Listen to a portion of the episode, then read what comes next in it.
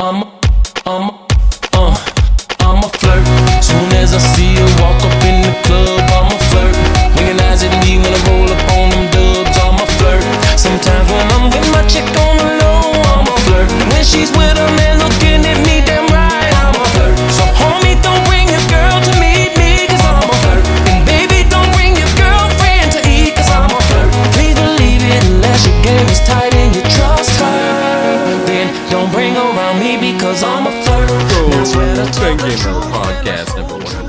114. We're going to talk about more Minecraft multiplayer this time.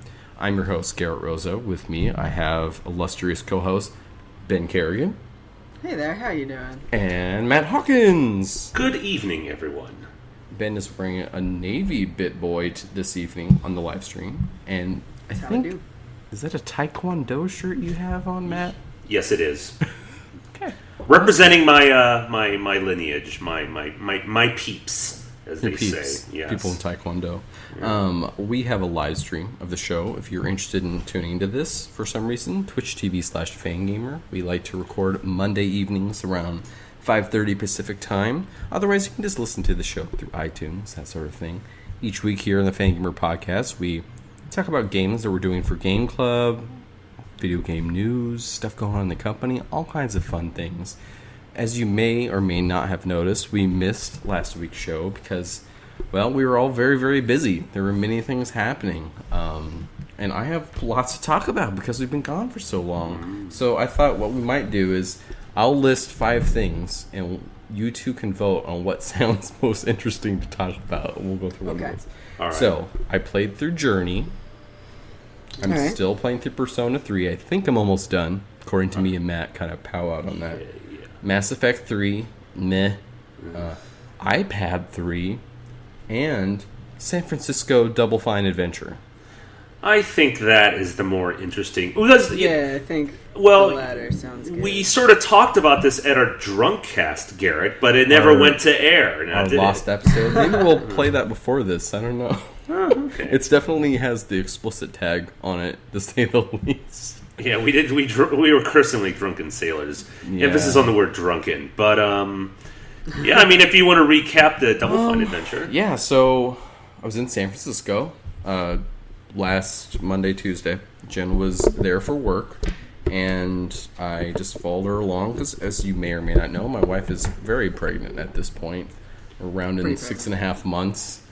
And uh, she definitely can use someone to be with her while she's that pregnant because she tends to pre- still think that she's not and trying to act normal and like you know, like there's certain things you just gotta take it a little easier when you're growing life within Well, you. yeah. And she forgets that sometimes. So I was there to basically be her nanny, make sure she took naps, that sort of thing. Um, but while I was there, it happened to coincide with the end of the Double Fine Kickstarter for the um. For the the adventure game that they want to make, right? Ah, I remember seeing pictures. which we talked about, you know, a bit on the show. Um, so I think it was Monday night. We had dinner with um, our friend uh, Justin Haywald, who used to be a, a, a game journalist for One Up. Now he does kind of game consulting stuff on uh, as his full time job, which was good to catch up with him, see how life is, and uh, the two player guys who are in San Francisco recording uh, were there too. So we all got together, had dinner, and it was it was a good time. They said, you know, tomorrow's the the countdown. They're going to do a live stream on UStream of the final, you know, couple hours of the uh, Kickstarter, and you should come. I was like, well, I'm not. I'm on vacation, you know. I've never been to Double Fine. Hey, why not? It's like, yeah, come on down. So, um, aside from going to see John Carter by myself at the Metreon beforehand, this uh, again. my Tuesday, before we flew back to uh, Portland, I went down to Double Fine, and uh, you know got to be there during the, the countdown. It was a huge party. You know, Tim Schafer's there, being his jovial self. I mean, you know, I don't remember how many people they had watching on the live stream. It was it was quite a few people, but um, yeah, and I was just kind of there like as a friend of the two player guys, being like, man, I'm, I'm so proud of you guys. I'm like a proud father. Good work here. I'm glad you're going to get all this money for to make a documentary. So um, it was a little surreal to be there for that moment because this is like, oh yeah, that's that's Tim Schafer over there. Oh, that's his wife and his kid, and they're just you know talking to the internet here and. Um, it was also a little reminiscent of like a like a telethon, Hmm. like Yeah, it seems that way. like near the end it was like.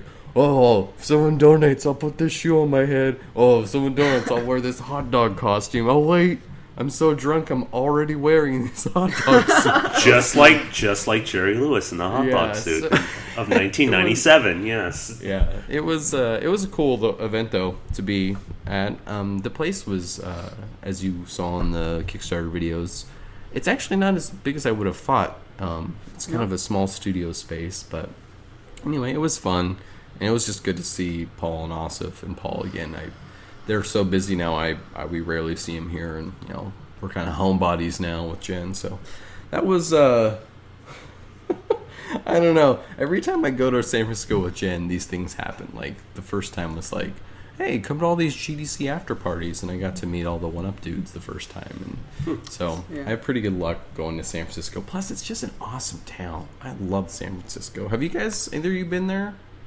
No, Uh, I yeah. I went to GDC a couple years ago, and what ends up happening is every time, every time GDC comes up, and I want to go, but I can't in recent years. People always ask me like advice what to do, and I'm like, well, I only went there once, so I end up repeating the wacky GDC after party stories I went to, like the one with the midgets dressed up like Ghostbusters who had proton packs with liquor and Klingons and George John Parties Romero's I went wife. to were not as interesting as Yeah. that. to say the So you know, I, I tell people this one wacky story, and then ends up happening. Everyone's looking for like the crazy party, and mm-hmm. you know, so One that's strippers. exactly. So Ben, a lot have you made it out to San Fran yet? Unfortunately, not. I would really like to, but no. You should because it's definitely a Ben town. It's they uh, got Yeah. great Mexican food there. It's like yes. the Swear. best. Oh. I okay. Remember how I told you, Matt, that I met a very illustrious chiptune guy and I could not remember yes, his name. yes, I remember that. I tweeted you his name. Now your responsibility to know. When, when was this? it was like the day after we had our drunken cast. Oh, wait a minute. Yeah, you you tweeted me randomly, and I was like, "What is he His talking?" real name is? Rich, I think. Rich Vreeland, that's Disasterpeace. Cheap dinosaurs. Cheap dinosaurs. No, cheap dinosaurs. No, no, no. Wait, what? You texted me That's who I think it, it was. It was cheap dinosaurs pr- that I met. Pretty sure, and it was like Pretty cool, yeah. Pretty it was. A, it was the morning after. It was like, But it, oh, what okay, is- hold up. His name was Rich, though? I though? think his first name was Rich. What did he look like? He had kind of frizzy, big hair, and he's kind of a bigger dude. He's just a white dude. Okay, never mind. It wasn't Sasquatch, was it? Okay, remember in Reformat the Planet, Ben, when they do Reformat 1.5 and they show some of like the updates, right? And there's the guy who has like a five or six piece set guys with him, like a set of people. Yeah, one I guy's mean, that would be Cheap Dinosaurs. Yeah, it was the head dude of that. Dino? Yeah? Scraggly hair. Um, he has, he has, he looks like a homeless person, no offense. Maybe a little bit. Yeah. I mean, the hair was a little frizzy. Uh huh. check out the Oh, yeah. check out the chat. I sent a link to an A image. link to this. Oh man, this is this is a material right here. Definitely Yeah, yeah, not. that's, This is great radio, oh, guys. No, not him. So that's not Okay. cheap dinosaurs. Although their hair is similar. who sort of looks like no offense to cheap dinosaurs he looks like um uh carrot top if he went through a lot of stuff and he didn't do roids or work out and he made game boy music i don't know where i'm going with this Disasterpeace. Anyway. what does disaster piece look like? Does he have kind of frizzy hair? No. he has sort of like curly hair. Yeah, maybe it's Disasterpeace. Does he have glasses? Yes, Well, that- But and lives in San Rich- Francisco. yeah, he, Rich also is in that area. Yes, that's who I met. Sorry, Okay. sorry, Matt. He's not. He's not chunky. mystery Oh, solved not chunky. He said He was a big dude, bigger than I oh. am, Oh, like okay. tall and Oh, larger gotcha. set. Okay. All right, mystery solved. Thank you for Mystery podcast. Solved, Vancouver Podcast Mystery Club. you know if you if you do a google search for Disasterpeace you get a picture of dave navarro of of former red hot chili peppers fame Oh. and former wife of carmen electra but but i digress let's move forward so. Let's move forward. Can we talk about Journey? yes yes Ben, have you got to play Journey? You have a PS3, right? Uh, I do, but I haven't played it yet. But I hear it's a Ben game. Oh, so- well, I'm, I want to hear your take on it. Like, I agree Yeah. with Matt where he says it's it's an experience. I don't know that it's Mm-hmm. like a game. Like, it reminds me more of a movie than anything because, like, a movie without words. because yeah. I don't know that I would go back and play it again. You know, I have to I have to admit when I, I when I was playing it, I was loving every minute of it. And I was like, "Oh my god, this is the best thing ever! This is the best thing ever!" And like it, it built up to a crescendo because for the most part, when I was playing it, I was by myself, and occasionally I would see someone in the distance. But like at the very Mm, yeah. end, so there was played with someone during. it. but but at the very end, somebody else was with me, and it Oh, got that's very, an epic part to have a person with you. So yeah, and it's like I don't want to do any spoilers, but it was like near the very end where having two people like makes it ne- yeah, when I was necessary. yeah, when I talked to to Jenova Chen, he was like, "Yeah, this is uh this is supposed to be for people who don't like playing games online. It's supposed to be significant." And it's like normally when I play a game online, it was the same thing. I in my mind I go, "Oh, great, who is Who's this person? guy? Who's this Yeah, jabroni? But in this one, where it's like we were together and we were sort of like we were sort of talk. That's yeah, why. we were communicating, and something happened, and all of a sudden, I was very nervous about this other person. I had to look for him, like, "Oh my god, are you okay? Are Oh, you my okay?" guy was pretty dumb. I kind of left Oh. him for dead at the end. okay, well, Yeah. but um, I loved it to death. I thought it was incredible, and then um, I haven't played it since. I feel And like I missed something. I'm the kind of person who would be like that. Like, oh, this is the best thing ever. Oh, the best. I don't think it was bad, but I didn't really. It reminded me of Flow, and it reminded me of uh, what's the other one they have? flower, flower. Yeah, like if they felt similar, but this felt like a, a natural evolution of what they were doing. Uh, I thought this one is. I like the idea of flow and flower, but I can't play them more than two minutes without getting bored stiff. This totally one, agree. This Yes. one, like I played from beginning to the middle to the end. It was enthralling. And again, like Chen said, listen, I'm making games for a lot of different people, including adults. We don't have enough time. You know, you spend this much. 15 bucks on a movie and Right. a concert. It's the same price. You got three hours of entertainment. It's funny you mentioned That's that it. the first Yeah. thing I said was like, "Do I do I feel ripped off? Like I spent fifteen dollars on this." It's like, well, no, it's like a movie, and it was long, about as long as a movie, Yeah. and I got just as Yeah. similar a reaction as a good movie. So I'm like, okay, no, I don't feel ripped off, but I also don't know that I like called a game like. That's a what I mean? Like, because I don't think I would ever replay it. So, I mean, Is that the criteria for a game? is a movie a movie if you only watch it once? Like, you know, I bought this movie and I put it on my I shelf. guess maybe you're right. You're right. Yes. A movie that I would pay that much for then, because usually I don't go to the movies to see a movie, um, or one that I would buy to have a copy of. I wouldn't pay fifteen dollars if I wasn't going to watch it again. You know, I guess that's the part of me is that I spent fifteen dollars for something that I normally would not allow myself to do with a movie that I didn't care for or knew Mm. nothing about and here I did, and I kind of like I don't know. I'd play it again. It was good. It was beautiful. It reminds me a lot of Okami in that way. It's beautiful, but I don't know that I would ever step back into it. I think what's going to happen for me, at least, maybe you'll be in the same boat, is I'll have people who come over and I'll fire up Journey and I'll let them play because otherwise they wouldn't have any exposure to it. So that's probably going to be the next time I Why? play. What is it about Journey you feel is worth sharing? Maybe that's the thing I'm not getting. It's just so different. The atmosphere, the the just everything about it. I really felt And- like Shadow of the Colossus has a similar way of capturing emotion and atmosphere as this game does. but you know the thing is, Shadow of the Colossus. I mean, just to sort of backtrack, is like a video game, and everyone likes Shadow of the Colossus. Like my non-video game friends are the people who grew up playing games Mm-hmm. and are like have been disenfranchised. They see Shadow of the Colossus, but then if I give them the control, they're like they don't know how to do anything. Where Journey is so simple, so drop right. dead. I mean, yeah, they, it's they like did make it streamlined. yeah, to the point where like you practically can't even jump all the time. So they they they I don't want to say dumbed it down, but they they focused this to such an extent that it really is like an experience, and that's something I want other people to check out. It's specifically like my Dave Roman, the guy who runs Life Meter. He cannot stand games these days. And, you know, he just has a different. He doesn't have the patience. He just didn't follow along. That's a game I want him to come over and you know try it out for 20 minutes, and then we'll play Soul Calibur 5 so we can you know see breasts jiggling and stuff like that. But anyways, yeah. So um, yeah, it's just Journey. it's a It's a journey. journey. Yeah. So Well, Ben, I would love to have you try it and let me know what you think, because uh, Yeah, I mean to get it, but I'm a little concerned because I don't think that issue with PSN I have ever got resolved. So who knows if I'll Oh, even be able to couldn't buy, it. stuff. Yeah, Wait, Have you what tried was this? making a new PSN ID and just kind of scrap the other one? How much stuff do you have on that account? I mean, pretty much all my Vita games. Ugh. Yeah. Is- And it doesn't work on your Vita either, right? It's both. Oh yeah, I forgot about Like this. if you, It's, yeah, it's both. oh, Oh Jesus, that sucks. Oh my Yeah. god. I mean, I'll look more into it, but would it work? Okay, know what to do not at that this I'm condoning this sort of behavior, but if I gave him my stuff and he logged into my stuff on his PS3, would that let him? I don't know. You know what I mean? Like, is it console specific?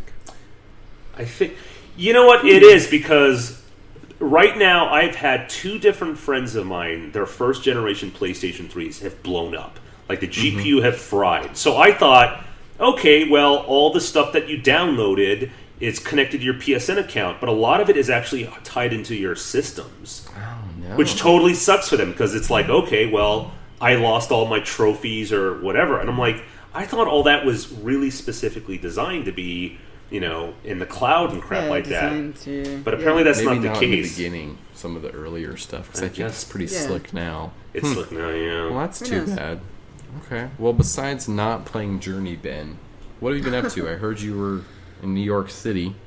I went to New York to bro out a little bit, and I did that, and it was pretty fun. Um, aside from that, I came home and I had an Xbox 360. Oh, Ben. Oh wow, nice. Yeah. Xbox 360. I'm so excited for you. The thing is, like, I, I don't know what I'm gonna play on it other than like Mass Mass, Effect. Effect. Do you have a copy yet so we can do Game Club? Yeah, I have. I have all. I've never, you know, it's, it's it's unfortunate people who are going to listen to this after the fact, the podcast. I've never seen anyone talk about how they just got a new system, just looks so nonplussed, like like Ben. It's like, yeah, I got a 360. Has like, Yeah, I mean, it's not while. new though. Yeah. but it's a Like, it was a system. begrudging purchase. It was a begrudging purchase, though. Is there any like games that you're like, huh, that does look pretty interesting on Xbox, but you Um, I mean, Fez. That's about it.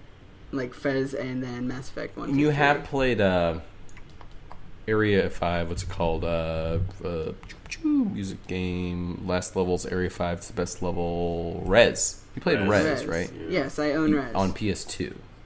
yeah, There's the high def one on Xbox. Yeah, but- it's hot balls. but it's it's the same game. Who cares? It looks so good.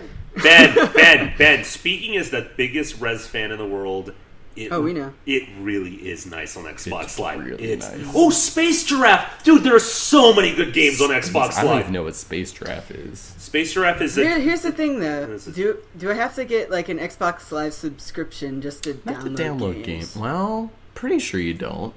I believe, yeah. You yeah. do have to do. You do have to have. Um, oh, you're right, because it's a tied to your. No, no, no. You can get the silver account. You don't have to have to get the gold one where you pay money. So you do have to make Oh, an account, but not one that you have to Yeah. sub to. So you Okay. can still download games. I did that for for many years. I mean, I have That's a cool. I have a Japanese account. It's silver, but I can download demos Yeah. and junk like that. So. Um. Oh, okay. Game you should totally play. One of my favorite games um, is Shadow Complex. It's a Super Metroid Yeah, inspired, okay. wonderful game. I have no doubt that you will not just enjoy it, but for the ten or fifteen bucks that it is, we'll probably play it more than once. That's a wonderful game. Cool. and dude, there's a lot of good shmups. You know, a lot of cave stuff. That's true. Yeah, That's so- true. Um, yeah, but I guess like if I said, it- it's funny because there's not that many titles that are specific to Xbox anymore that you you you, that you couldn't have played on your PS3 if you really wanted to. Well, there's a I'm trying lot to think Yeah. what are what are console specific ones that he would have missed out on. there's a lot of Xbox Live like Space Giraffe and Well, uh, I I mean, yeah, ex- outside I think, of uh, I think Blocky is downloadable, up there too. some of the more AAA titles. Oh, Most of that well- stuff's all three systems now, right? um, Metal Gear's on PS3. PS3. it's better on. It was Mass PS3. Effect was the big one. I guess Yeah. Dragon Age and Yeah, but others. I'm looking. I'm looking yeah, at my I'm pile of. play those games. I'm looking at my pile of 360 games, and it's like I'm trying to see what is console unique. Um, Deathsmiles again. It's a shmup. Uh, yeah, anyways, maybe. We'll have to think about it. Maybe we'll. Yeah. If people have recommendations for Ben on Xbox Yeah. games that he's missed out on, leave us an email at podcast at fangamer.com or a voicemail 503 446 cast. Um, so, yeah, we're going to play Mass Effect for our next game club now that we all are in. Uh, own a system that can play it reliably. Uh, I'm pretty excited because I we're totally gonna get Fraser as our guest because they're playing through yeah? it right now for their show, and they're about okay. halfway through. So by the time we start and then finish, I think he'll have been he'll have beaten the first one, and that'll be fun. Oh, so they are playing. The yeah, because he's having a very similar experience as I had when I went back and played it again. and Can it was I, an um, audience of people watching him play it, though. Can I uh, make Can I make a, a complaint? Oh, well, Yeah, this is stuff that I already went over in the drunk cast, but you know, what? this is new to Ben. So uh, I'm so not into Mass Effect anymore. I'm just so Okay. so. Long story short, um, you know, I write for MSNBC, and you know, the powers that be they like covering Mass Effect Three. So I've been writing a lot about Mass Effect Three, and you guys probably heard. And this is probably more appropriate for the for the news roundup. But a lot of people aren't happy with the ending of Mass Effect Three, and they're bitching and moaning, and they want to change it. And there's, there's a grassroots campaign. So I wrote about a overall people are not happy with the ending of Mass Effect 3. That's my general title for an article. That's how titles for articles or whatever are supposed to be. Very general, and then you read the article and then you get the specific information. And one of the finer points is how people are, and it's a justifiable gripe, that people believe that not only is the ending unsatisfactory, but people believe that the choices they made throughout the game had no ultimate bearing in the final ending. Now, on one that's hand, not true because I have yet to get to that ending yet. Okay. Now, on one hand, that's a valid gripe, but B, that could that's an artistic choice. You know that that in itself is a message which you may like, you may dislike, but that's that's perhaps the author's intent. But apparently, these people didn't read the second or third paragraph where I mention that people are not happy with the da da da da da da. So I've gotten literally like 78 Twitter messages. Hey, dude, you know, it's not that we hate the ending, it's that what we did. I'm like, yes. And I stopped replying after. I was like, yeah, I, I know, I get it, dude. It's in the second. So because of that, Gerritt, I'm not into Mass Effect Well, anymore. I Mass Effect I mean, 3 I'll- is one of my things to talk about, and I'll just briefly say, if nothing else, for Game Club, I think it'll be interesting to talk about the first one because of how different the third one is. It does look different. It's yeah. so weird because like it's the same but different in so many ways. You're like, well, it's the same universe, but it's a very, very different game. Isn't there a um, mode in the third one where it's not even a role playing game? It's just like an action game. You can play there that there way. is the option Yeah, to turn off think so. choices where it just plays it like you- and what's funny though is as we'll, as you'll get into it one of the things i find great about the first one is that it i do kind of feel like i have some ownership over the character i can choose among several options to answer something i can resolve combat problems with words if I do it right. Whereas in the the new one, no, it's badass answer, good guy answer, that's it. like all over the or or one button to ask for more information, but then usually it would open up a menu of many things to inquire Yeah, about. yeah. Nope. More information. They tell you the more information. So I don't know. And it's good and bad because they streamline a lot of things that are good, and then they made something so streamlined. It's like, no, no, you're crushing some of the spirit, but or maybe not. Maybe I feel that way, and others don't. That's why I think it'll be a good, a good uh, game club game because it's just incredibly interesting how it's changed each iteration. So we'll do that. But I've talked way too much. Let's let's talk to you guys real quick. So Ben, New York, uh, get your Xbox. I imagine you've had any chance to play any games or catch up on any of Not that sort really. of thing. No. Playing your Vita at all? Um, a little bit. Uh, nothing really to talk about. I'm just sort of bummed that I can't buy games. just playing more DJMax. Oh, okay, This I is can stop doing ridiculous. that. Now I feel bad. I'm like, have you That's been playing your system, which is all downloadable content? and You can't download any of it. Yeah, it's it's fine. Okay. There's still games for me to play on it. So. Uh, what about you, Matt? Uh, aside from being upset about having to write about Mass Effect Three, I've been very busy. Um, I don't know if it's worth sharing here. Um, there hasn't been a formal announcement, but basically, I am helping to run an art show in Toronto in a few months. oh wow, yeah, what kind of art show? So there's a comic. Uh, there's a con, you know there's a there's a big the big indie comic show in Toronto is called TCAF, the Toronto Comics Arts Festival, and immediately preceding it is going to be this big art show that combines comics and video games because there's a big thriving video game developmental scene in Toronto. You know I that know. I Superbrothers are there. thing? It's a new thing, right? No, Toronto it's- being kind of a little hub of game Um, development, or is that I don't know. It's it's always sort of been, but I think Ubisoft and you know those big companies. Maybe the indie scene has started to grow indie yeah, yeah, yeah. So, so again, I'll I'll I'll have more to talk about it later. Um, but I've been sort of organizing, talking with artists, trying to just sort of shape that together. Another So- reason we didn't do a show last week. Yes, that's that's really you know I've been having a lot of Skype calls with people and just blah blah blah blah blah. So, so I'm doing that. Um, I just been busy. Just uh, I saw the FP uh, this past week. Yeah, FP? I wanted to see it. What is The that? F the FP is um is a movie that's basically it's like Mad Max meets uh, the war the Warriors meets Napoleon Dynamite meets Airplane meets uh, Blue Velvet, and it's all about Dance Dance Revolution. And wait, uh, but it is a documentary film. No, no, no, no, no, no, no, no. no. That's the oh, thing. Okay, it's so like it's a fiction. It's fictional. I actually, it was my first thing for Kotaku. I, I reviewed it earlier today, and it's um, I thought it was really good. Like um, it's What's one it of those. Again? The it's FP? called the, the F, FP. The FP. And it's okay. you know what? Like you go on YouTube and you see all these fake trailers to wacky game, a movie that deals with video games, but someone sat down and they made an 83 minute long movie that centers around DDR. And uh, the guy, the lead guy, sort of looks like Solid Snake, Big Boss. It's sort I'm of looking weird. at your review, and I'm and the guy, or actually reminds me the way they shoot it of like Mass Effect. How it has all the blues and the, Yes. the lens flares. And he's got the bandana. Well, the, the, the it was written and directed um, by these brothers, the Trost brothers, and Jason Trost wrote the original story, and he stars in it. Brandon Trost, the co-director and co-screenwriter, he's actually cinematographer. He's done stuff for Crank, Halloween. Um, he's working on the next Rob Zombie movie. So it's one of the it's it's really good looking. One of those. It's really it looks nice, and it's like a low budget film, but they do it's pretty phenomenal. Um, So it is this is- something that would be interesting to people who also just didn't like DDR? It's weird. It's hard to say because I actually, in, in my review, I talk about how a lot of the novelty, a lot of the enjoyment comes the fact that, oh my god, I'm seeing an 83 minute long DDR movie on the big screen. I'm seeing it in a movie theater.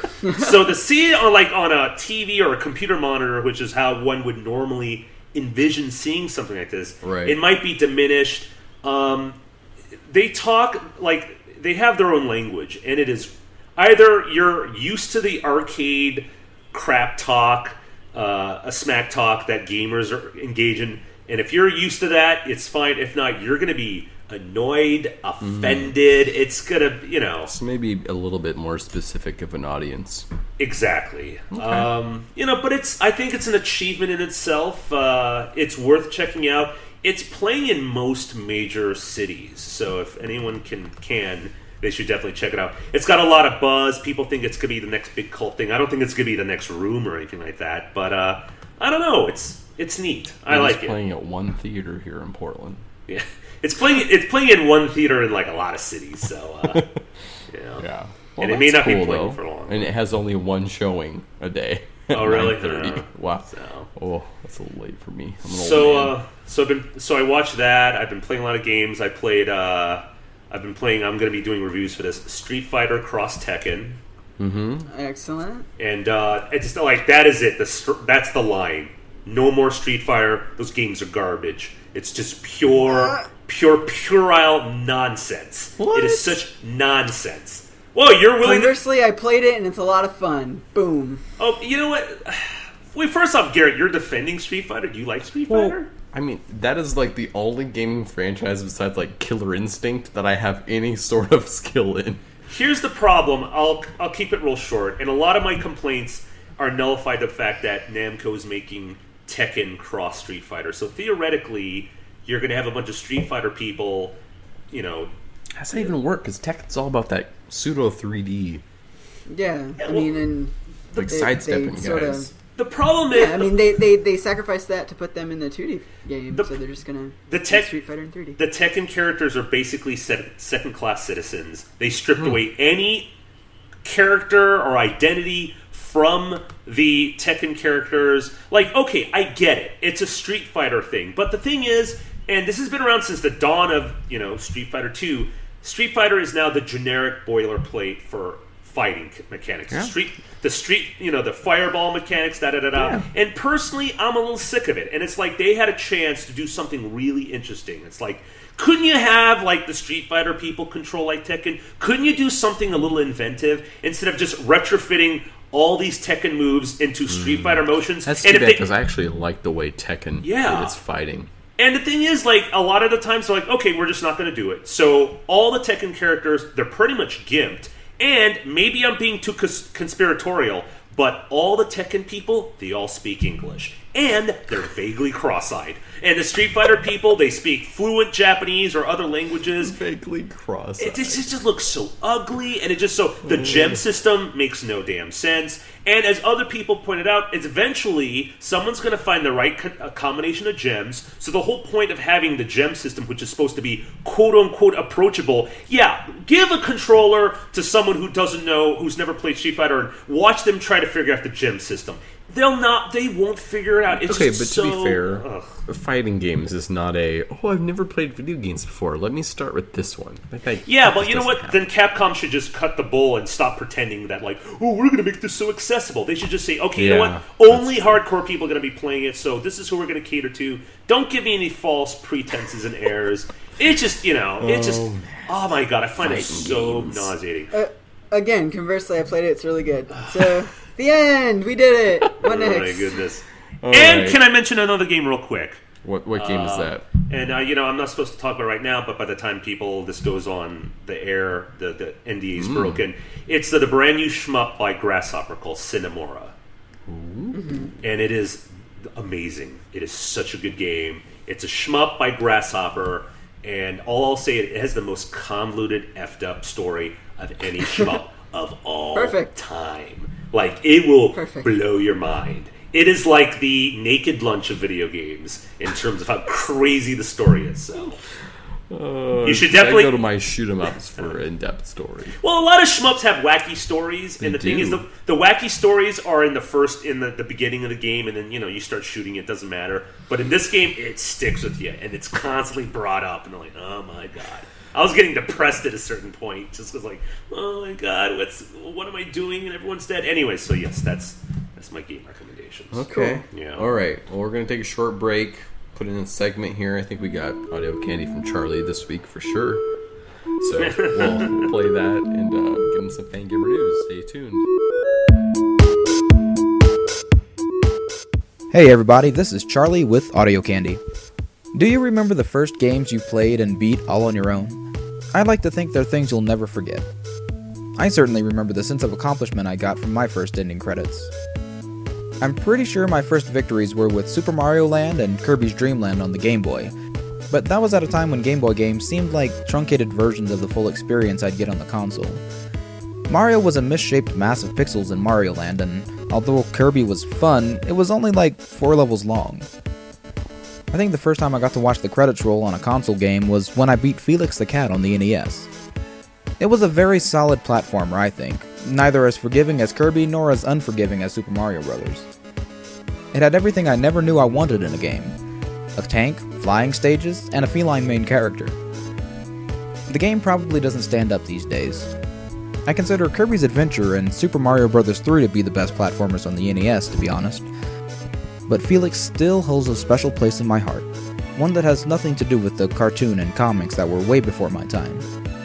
And obviously, I'm not the only person with fond memories of the game. The Sauce released this track just last month.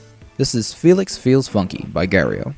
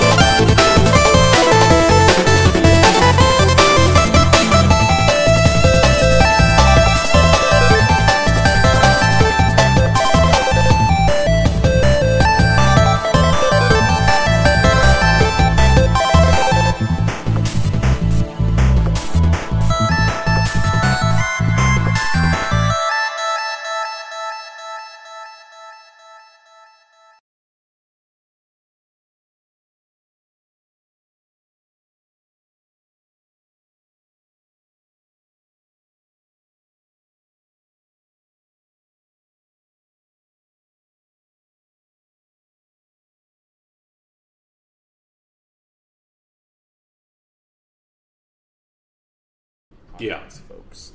Um, Saturday seemed to be a pretty good time for people because I think we had actually a couple people who are international who, if we play Saturday in the mornings, it's you know Saturday evening for them, so they can still Right. join. Did you, did you play this past Saturday? Um, what do you mean? Oh, I did not. So no, Okay, because all no right. one heard what we had recorded. Um, that's it. I think it would be fun to do something. I'll, I'll ask now. How does your guys' upcoming Saturday look? Uh, I've got two dates. Okay. No. what about you, Ben? Eh, maybe. Could happen. Okay. So maybe Saturday morning, if nothing else, I'll I'll be there. We'll do another get together on the Fangamer server. Uh, let's shoot for uh, 10:30 a.m. Pacific time, and because that worked pretty well last time. And if you want to get whitelisted, what we'll do is I'll do the live stream again. So if you come to Twitch TV slash Fangamer and you're a listener of the podcast and you want to come play, just come on the live stream and we'll um, we'll find a way to add you to the server because I have uh, mod rights. So you can come on. I think we had about 20 or so people last time, and it was just fun. I mean, Kevin Chai busted out a uh, 8-bit uh, calculator like in an hour or so, which was uh, Wow. he was like, "Look, guys, it does one plus one." I'm like, "Oh, that's cool." You did it. yeah, but it was fun. And the server map that we're playing on is still relatively um, uncivilized, so you can build stuff. So um, we'll do that again. Um, other stuff for the store, the office is in. It's been moved. Is in. Uh, I don't know. It's back up to speed. You know, they're shipping things out. Things are going out. There's new stuff in the store. Our buddy Corey Schmitz, who was on episode about two or three weeks ago, Yep. um, his uh, piece that he did for the Zelda Art Show down here in Portland is uh, you can buy the print of it at our store. I think we're calling it. Oh, I had the name in my head here. And I was like, oh yeah, I'll just remember it because that's such a memorable name. Um, linked to something the past. Oh man, I'm not gonna remember. I have to look this up. Anyway, so it's the print that he did. Yeah, it's to the past. To the past. Yes, it's just a letter. And it looks awesome, and it's a print, and you should get it. That'll be good. Um, also, PAX East, very much fast approaching. Come check out the booth. I don't know what booth number it is. I don't think we know what booth number it is yet. Um, what else? Uh, we have voicemail. I'm gonna play. I'm gonna play it right now, and hopefully it's relevant to this show. Play now. Yeah. Hey there, Fangamer Podcast crew. Uh, Space on Chaos here. Just wondering, where have you guys been? Um, my week just doesn't feel complete without the Fangamer Podcast in Aw. some format, whether it be the expertly edited version from Ben coming through through iTunes, or the just raw live recordings. And nothing this week, and the most recent one No. hasn't even been released yet. So, Withdrawal. where you guys at? Wondering what's going on. As a side note, after Matt's great praise, I downloaded Journey and I just finished it, and uh, Oh. man, I don't think I really got it. I'll probably definitely play through it a few more times, see if I do. But that was really, really cool and fun, and man, anyone who hasn't how I played felt, it too. should, Flabbergasted. should play it if they have a PS3. I'm totally in agreement with that. It was really, really good.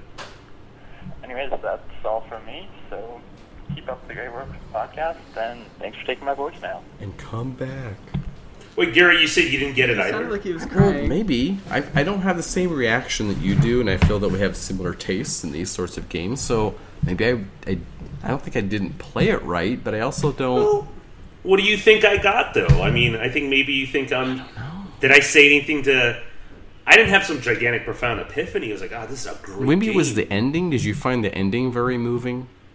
Not the part where you need your buddy. I can see, yeah, yeah, I can see it being moving, but I personally wasn't moving. That's not a negative. It just you know, Okay. I, I mean, you know, like I what was like um the Hey Ash guys. Um, Anthony Burch was like said he like cried in it. I think like, at least I've- once. I've and heard like, people say that. Yeah, I'm Not sure which part I would have cried at. But hey, you know what? Guess what? People cried at Luminous, so you know, I Oh, I can see that. There's Yeah.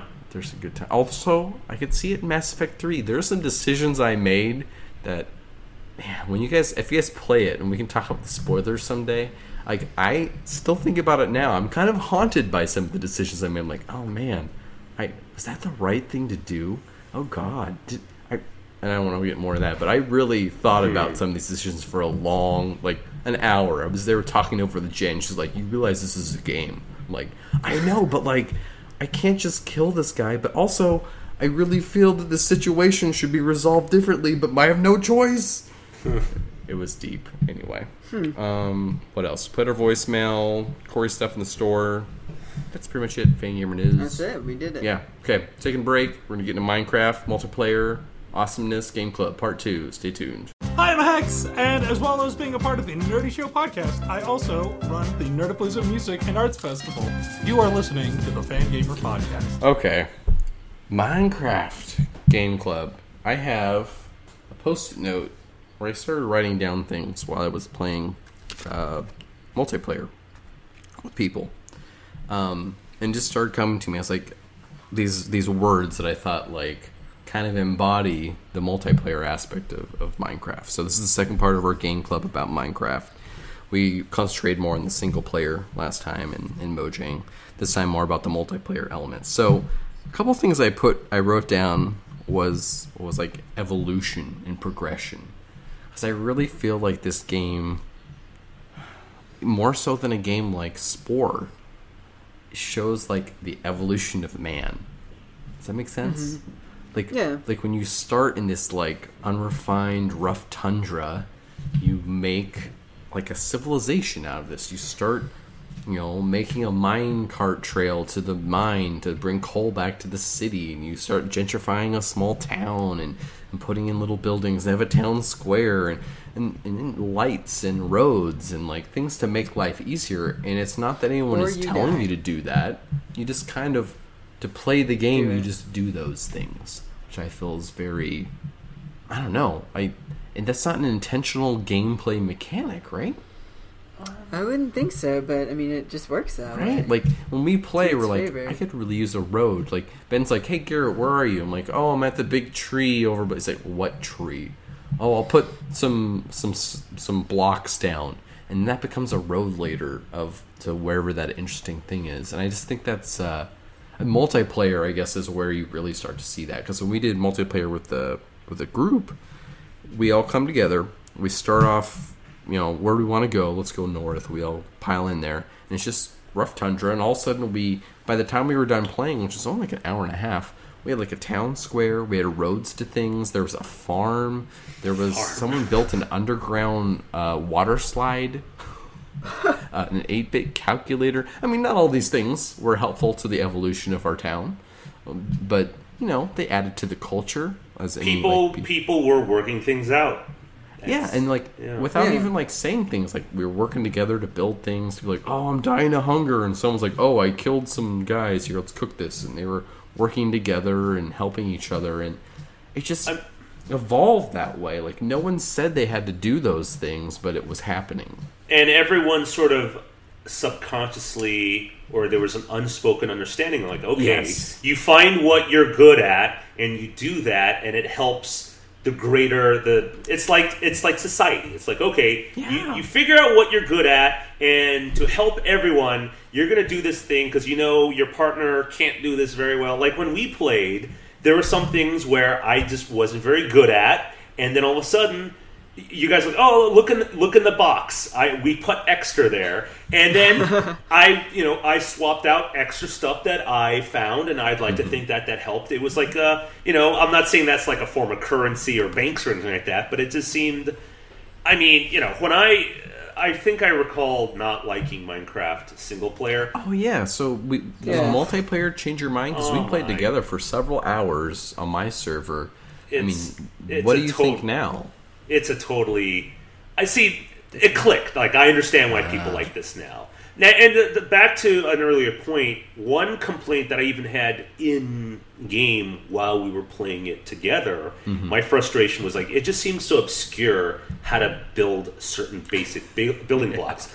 But at the same time that's sort of like how life is, right? Even the most simple things, you need a little bit of guidance. And even um, perhaps if if certain things like making a pickaxe was a bit more understandable, I think some of the charm would be gone because Yeah. they're really you once you find out how it is. There's that emotion, uh, like combination of emotion, like oh wow, it's so obvious. From like oh now now I have it. Now I have the secret sauce. I It can mimics real life in a way. exactly. So um, I almost appreciate the fact that it's sort of Hard bizarre to, to figure out. hard to figure out. I'm not saying that I necessarily like it, but it works within. uh, Clearly, it works because the game's so popular, and you know, people have. It's sort of like a, It's like early civilizations. People are storytelling. Like, okay, this is what you do. This is what you do. This is what you do. So, I almost feel like it works though because somebody who's a little more apt to figure those things out gets that the bite, the itch. Yeah. And then they go to their friends because they want people to play with, and they figure out how to make the game accessible to them. I don't know. What do you think, Ben? Because I, I, you were kind of on the same boat as Matt Um, what was I? on multiplayer. Or I, I don't know. Well, in little, Minecraft I in general, you were. I felt you were kind of kind of cold on it. You're like, I mean, it's fun, but okay. until the single player week anyway. But um, no, I mean I think it all goes back to the whole evolution thing you were talking about, and that just like, hmm, I'm wondering if it's like a fault of the game that like you need someone else to make it a better experience. I've been thinking the same thing too. Does that make it not as good a game if you have to have a guide to get through it, either Right. written or a and that's, person? That was a big question in our single player too. I still don't know. And when we get to the final three questions on this, I'm not really sure how to answer that because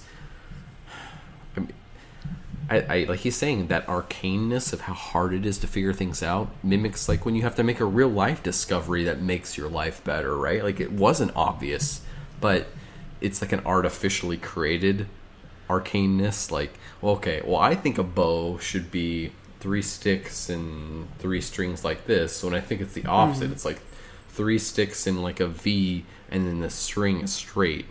Um, Yeah. like that's just like, well, they chose to do the pattern a little differently than I would have. So, well, and I don't know. guess if there was a mechanism in the game to learn recipes somehow, you know, like finding Yeah, like books definitely. with like people who came before you, like ac- like uh, you know, doing archaeology or something. But I don't know.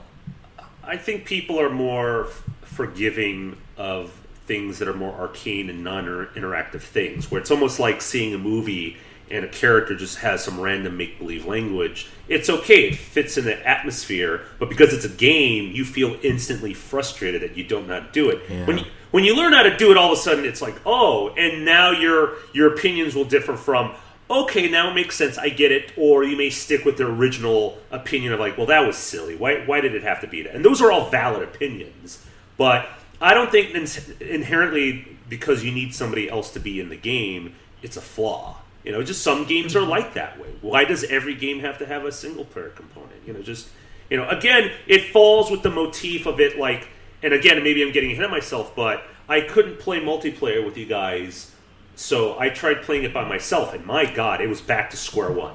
Boring. Really? I couldn't get. I just couldn't stay uh, engaged. It's like, all right, whatever. It's and it's like real life, right? Like you know, if you live with people and you live out in the middle of nowhere, you'll probably go stir stir crazy because it's like, oh, you know, you, I could. I was going to ask you if like anything like from the multiplayer had had improved your single player game at all. Like for example, one of the things I discovered literally in in, in multiplayer was discovery, walking around with your friends and finding cool things. Because when you play single player, I'm less likely to wander about on my own because I'm um, more vulnerable. And when it was the group of us, True. you know, the three or four of us would go out there and look for for danger, so an adventure. Because there's four of us, you know, we can we can fight more guys. We can kind of be a party, and that sense of discovery kind of follows me back into the single player, where I'm like, okay, get all my stuff together, go out and look for stuff, but not to the same level, I guess. Well, you know, I I- you know, I don't, I don't know why I did this. I just ended up doing it, but as you might recall, you three guys were doing your own thing, and I separated myself from the pack because maybe because I'm a Yeah. only child or something like that. But for me, it was like, okay, they've got stuff taken care of. I'm gonna go do my own thing. And in my mind, A, I want to find something really cool that I can mm-hmm. maybe show to the other guys. B, if I'm in a pickle, they can save my ass. Like at, at, at, at the end of the day, but like you know, by myself, I had nobody to share things with. I had, you know, maybe this speaks of narcissism. I had no one asking, "What the hell's Matt up to?" It's like, where is he? And where where we're playing, you know, you and Ben are like, "Hey, what's Matt up to?" I'm like, "I'm here, guys. I'm just doing my own thing." Yeah. It just, I don't know. It's just not as ex- like Minecraft is about sharing ultimately, and if you got no one to share it with, it's mm, you know, That's true. You know, I I always say it's a for me it was like about potential. Like it's this game that just has immense potential to be whatever you want it to be. You put the time into it, and you can make something that looks really cool. But like you said, if I make a sweet Star Trek Enterprise, you know, the ship, and you can't see it, yeah. you know, like people share that stuff online. If you go on the, the Reddit subreddit on the Minecraft subreddit, it's just people sharing the cool stuff they've made. I mean, I guess that depends on why you play. Then, like, if you play to like make cool stuff and share with other people, then I mean, multiplayer is sort of nes- like necessary for that. Yeah. But if you play it for like the whole exploration part, like, there's nothing to share there but your own experience. What if it's sharing something to explore? For example, someone made um, an entire world of the Lord of the Rings world. They actually Yeah. made it in Minecraft. And I always thought, man, that'd be kind of cool to download that map and just walk around. Someone also made the Pokemon world, the first one. Yeah. And you can just walk around that. I'm like, because those are like very 2D spaces to you when you experience them like in the Game Boy. But just to be able to Yeah. walk around in 3D, that would be kind of cool. I mean, a little bit. I don't know. Maybe I'm maybe I'm weird. Who wants to walk around Pokemon in Minecraft? Gerritt does. Me, Well, Maybe when we I was do that. when we were in the before we started on World and we were fussing around the uh, the two player productions guy's house, I kept on breaking things and I felt really Oh bad. yeah, the So, world that was I'd be already put together. I'd be afraid of going to Mordor and like breaking a mountain or something like that. Like, oops, like all your hard work has sort of been ruined. God. But I sort of like the weird fragileness of it all, where these people that create these really overly complicated, you know, environments, that's cool, but you know, do they accept the possibility of people just coming in and just screwing everything up? Like, is that just something? yeah, something? it's a little organic. Yeah, Yeah, I mean, there's It's a- been a lot of mods and things that you can load on your server to kind of combat that. People accidentally breaking things. Yeah, but what's the point? I mean, come on. I the whole of point is like everyone's supposed to touch it. Well, the, the other things that like those mods can add are like on the Fangamer server, you can privatize um, a treasure box so that it's only accessible to you. So you can make a chest, you put a sign on it, and you type a certain thing in it, and it will be your treasure box. No one can steal your shit. They can can't take your items. It's yours. So it's like things like that, which are also kind of an interesting evolution within the game. Like that, these are my things. These aren't Yeah. your things. I don't want you to take them from me. I mean, again, this is reflective of the real world, where it's like, know, you know, right? I'm like, I believe, I guess I have the adventure spirit. If I go somewhere and I want to take over land or make it my own, and some people are more Manifest protective. destiny. Matt's gonna go Yes. out to the west and throw out a stake, and Tom Cruise is gonna show up and try and take it from him. Hey. shoot him with a gun. That's how It's this gonna be a country was founded. So, Um, another thing I wrote down for multiplayer that's kind of on the same lines is um, griefing. because when we played multiplayer, there was an event with some lava and someone getting buried alive, and then some people trying to dig each other down into the earth and bury them alive. Um, I and well, as we talked about this, Marty, who was playing this at the time, brought up that there are PvP servers in Minecraft. Like people go and What? actually actively just go on the server to fight each other. And I thought that sounds crazy. silly.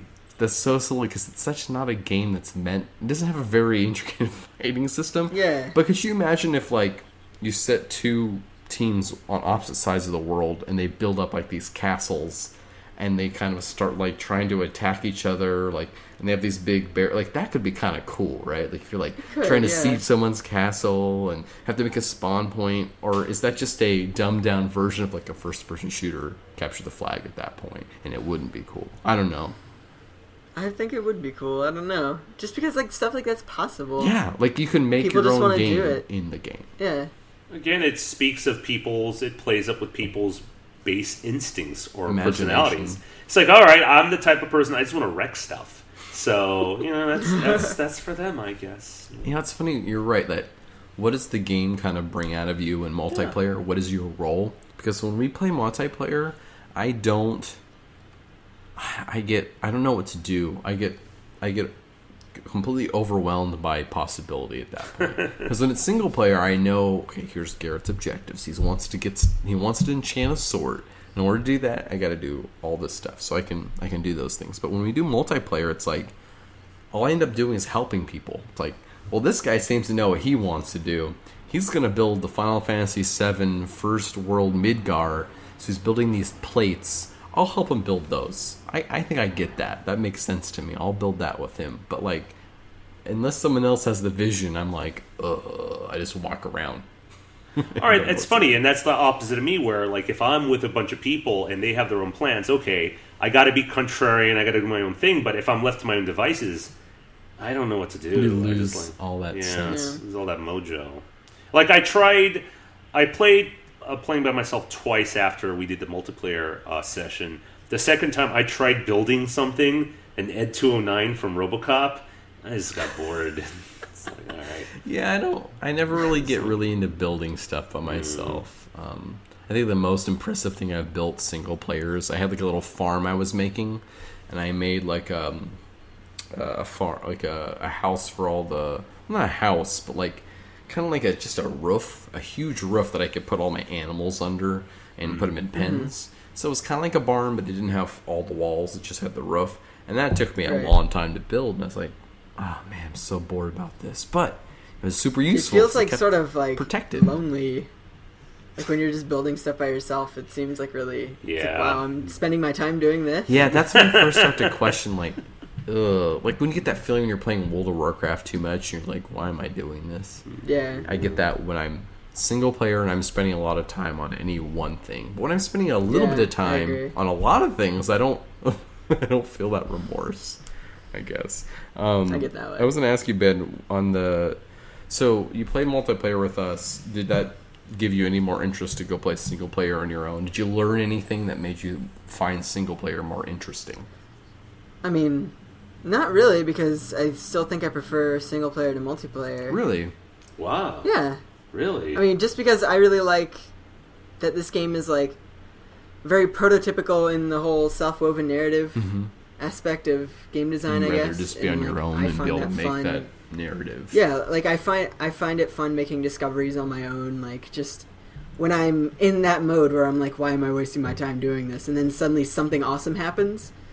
Like it just feels really neat and it pays off. I do think know. about like the experience I have in single player and like on my own how when I think about in my entire gaming career, like most notable feelings and experiences in games, many of them do come from single player Minecraft, whereas mm-hmm. the multiplayer experiences don't live in the same space in my brain. They're more like remember that time me, Matt, and Ben were hanging out. I tried to pour a lava yeah. bucket on Matt on on Ben's head to kill him, and it didn't because it took so long to fall down. Like it's it lives in that social space and not a game space, which is kind of sort of interesting.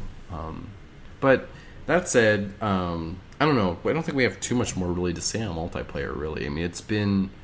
I think doing this as a game club has been interesting because it's lets us Yeah. talk about more abstractly about concepts of what is a game and what is um, is, is a widely accepted, wonderful game to many people. Our take on it, but I think getting into the kind of final three questions we do with a game club, considering the game doesn't really end, uh, how that might change our answers to those questions. Yeah. So um, we'll start with Matt.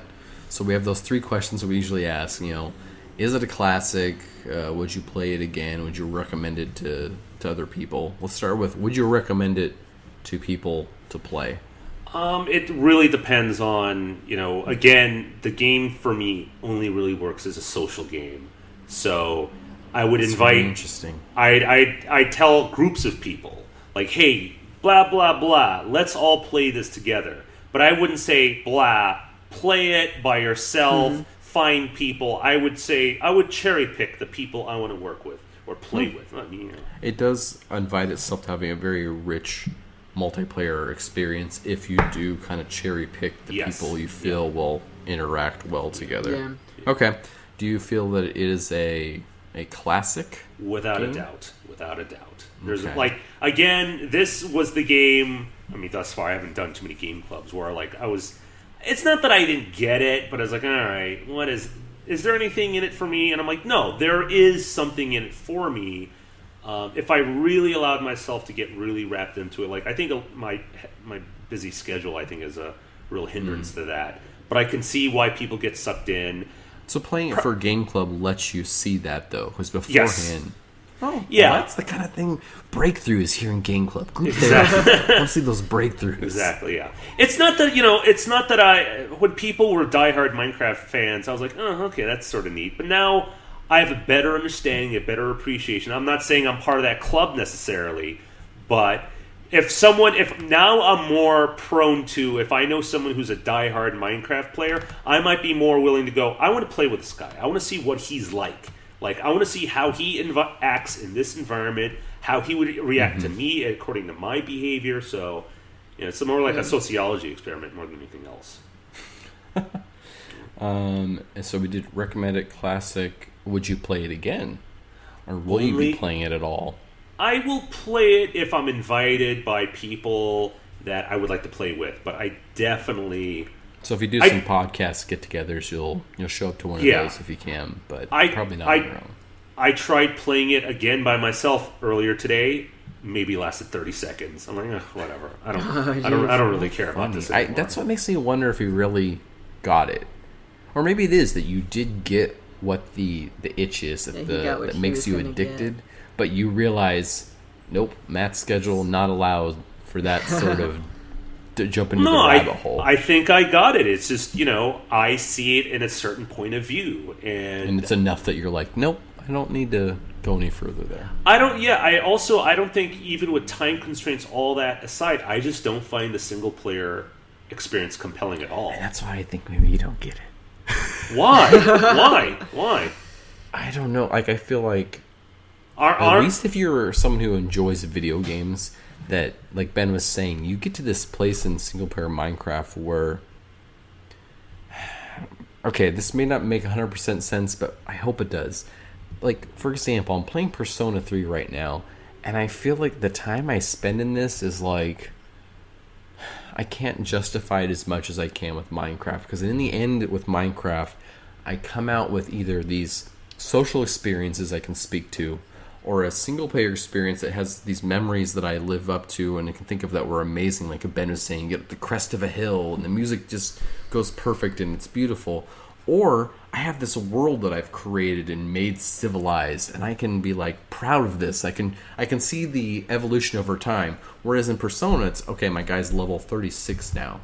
And that I have a number to show for that and I've seen the story and I didn't really care for it, so it's like and I spent 20 some odd hours playing this game. Does that make sense? Like there's this t- this tangible aspect even though it's an intangible digital thing that I can I mean, point to and say I did that. I left a mark there.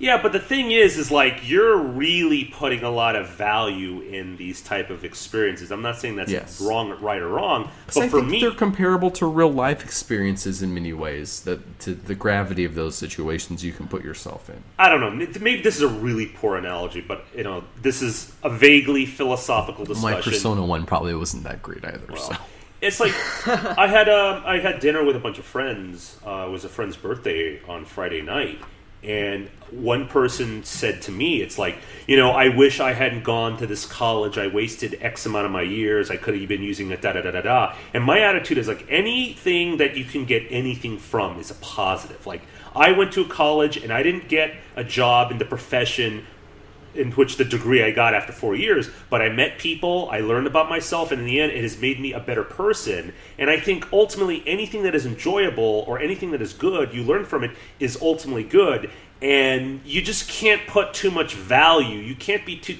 You can't add so much specificity in certain experiences. You just sort of lot it. You got to just sort of absorb it, take it how it is. And I'm not saying that you're do, you're sort of doing this, but with Persona, it's like maybe it's not your cup of tea. That's what Mm-hmm. persona is. You don't have to equate it. You have to justify it. You have to rationale like, well, you know, da da da da. It's like you know, if it's not for you, it's not for you, and maybe you should stop playing it. Whereas with, with Minecraft, it's you know, for me, just because I don't enjoy the single player thing, I don't.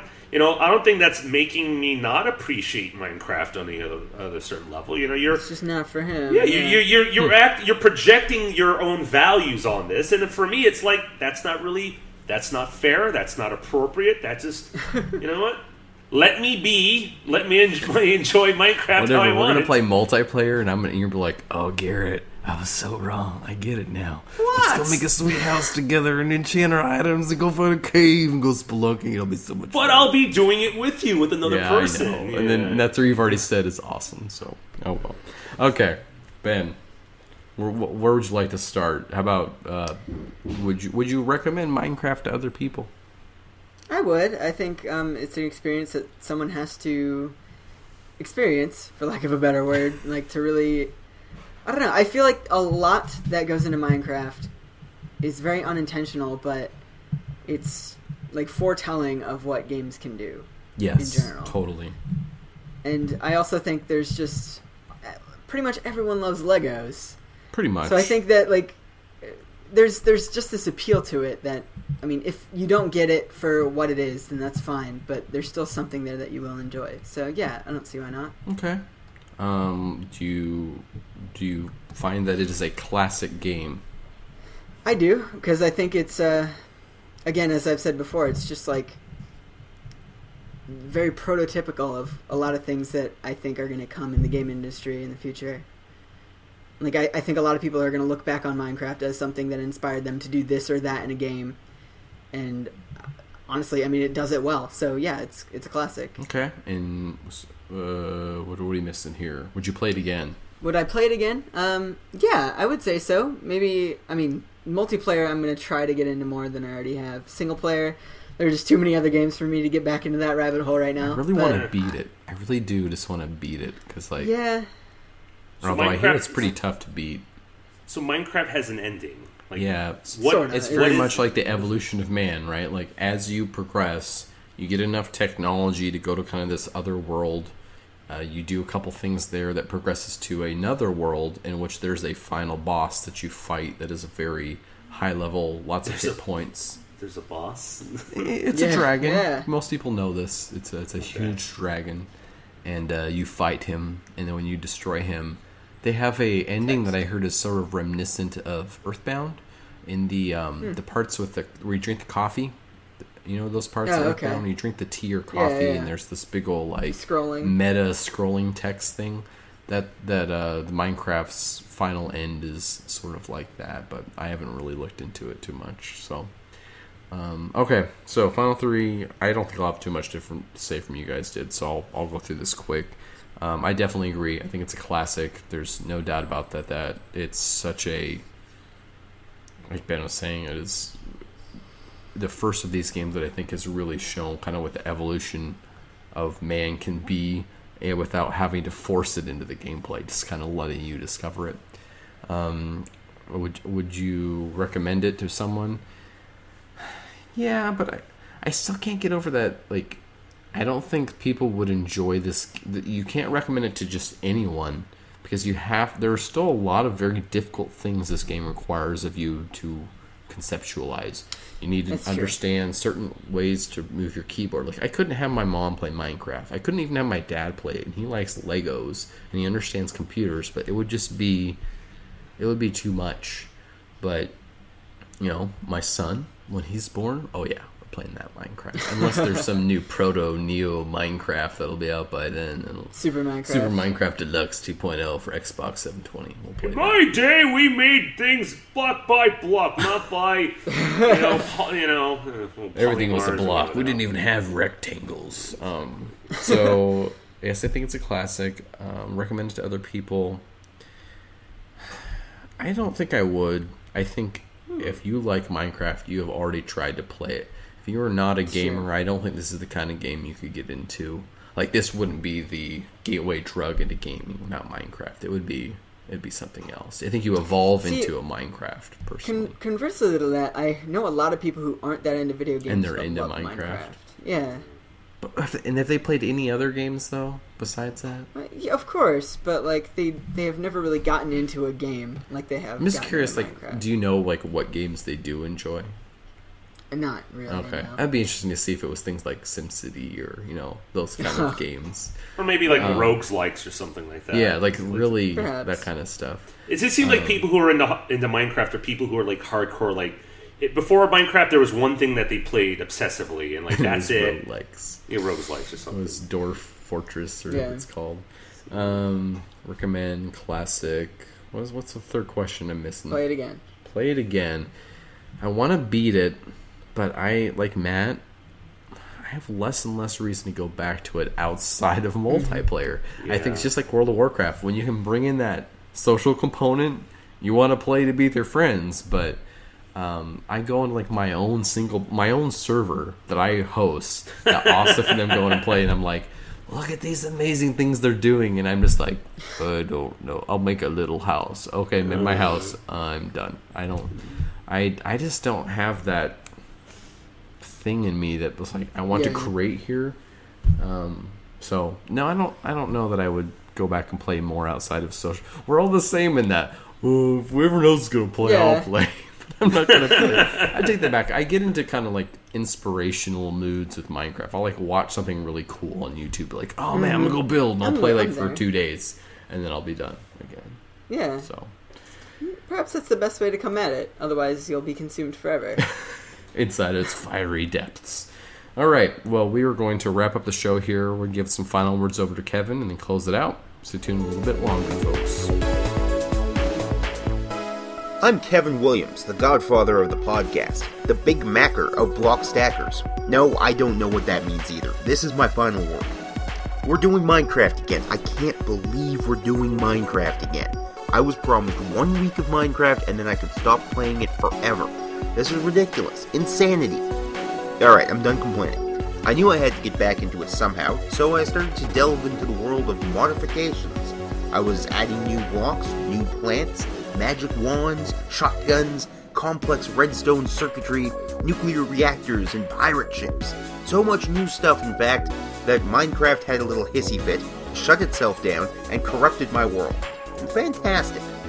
This brings up an interesting point. I was under the impression that Minecraft is supposed to be a finished game.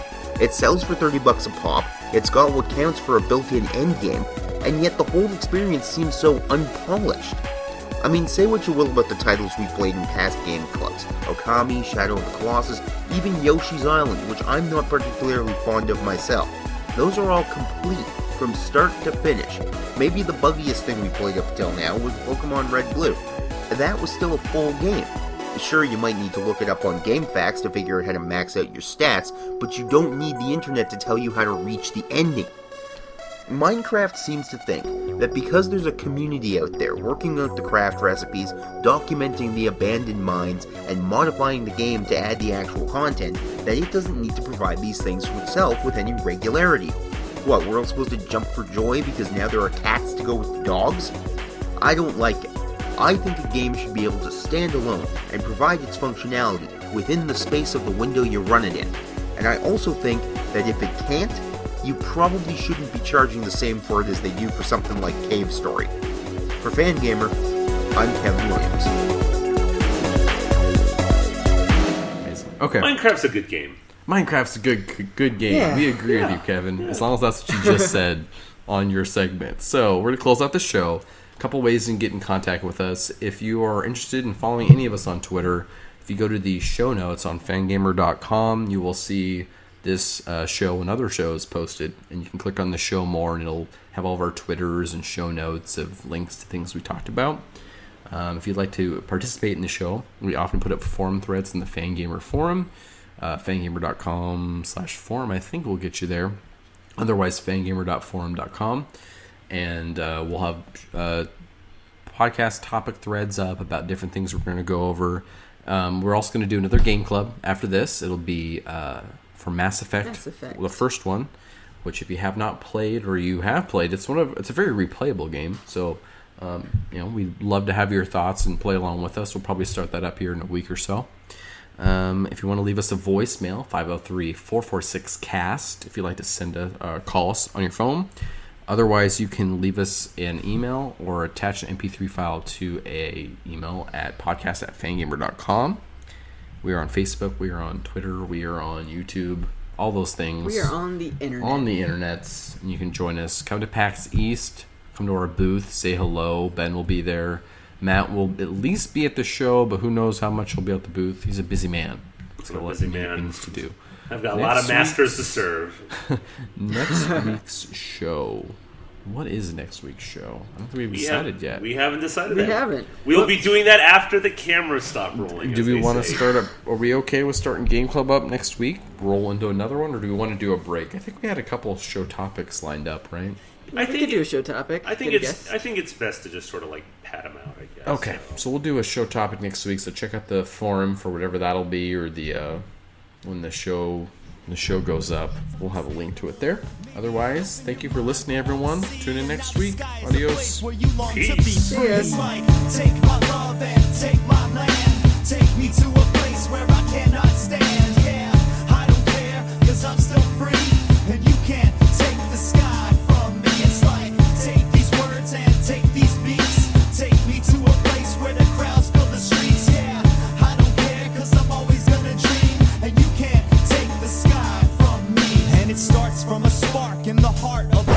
A Record and Skype.